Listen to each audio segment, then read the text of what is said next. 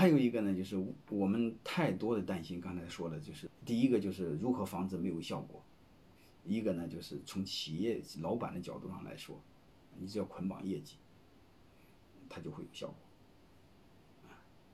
但是还有一个你会发现，你捆绑业绩了之后，员工也不管用怎么办？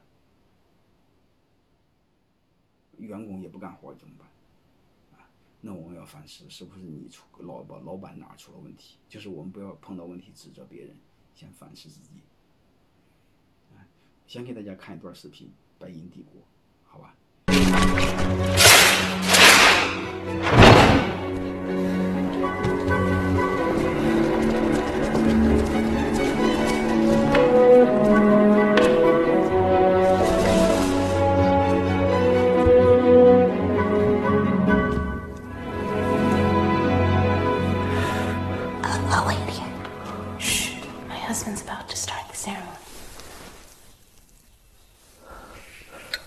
民念先人，俯仰天地，至诚至信，大义参天。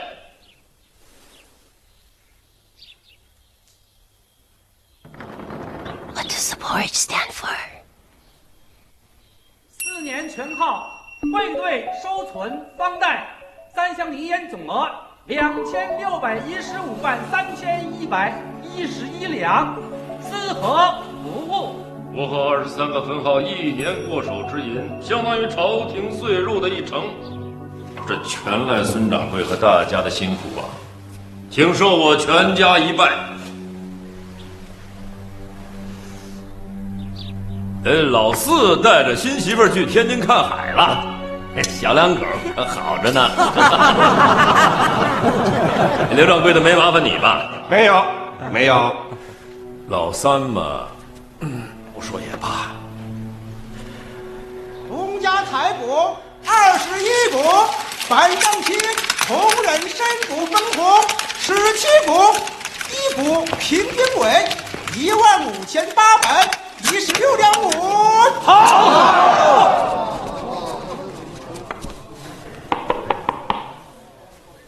本账期分红的最高得主，总号邱太金老帮。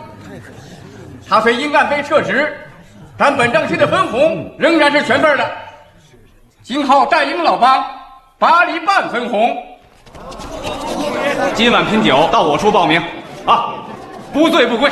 好，天津刘寿喜老帮，我七厘，七厘啊！你们自个儿散去吧。今儿晚上上他那儿报名，酒钱我。所以你会发现，看通过这段视频，你会发现一个现象。他们这个电视剧当中，你会发现这个电影当中，这个晋商取得这么大的效果，他一个根本原因是什么？你看这段视频。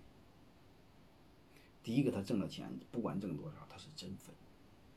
但是我们老板有时候挣了钱舍不得分，他不是第一代我们老板创业，都穷人家出身，挣了钱舍不得分。还有一个呢，他脑袋里有一个很扯淡的一个歪理，他老担心员工有了钱会不会出去干，嗯，会不会跳槽。哎，有毛病啊！其实我更想说一句话：你让你的员工越有钱，他越不出去，好吧？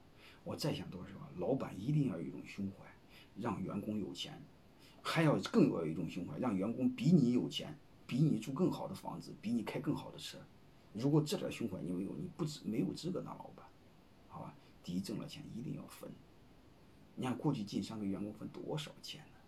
没事，你去看看晋商那个那个现在保存下来古迹，平遥古城、乔家大院和王家大院，你看看，有时候那种掌柜的，其实现在就是整翻译成现在就是总经理啊。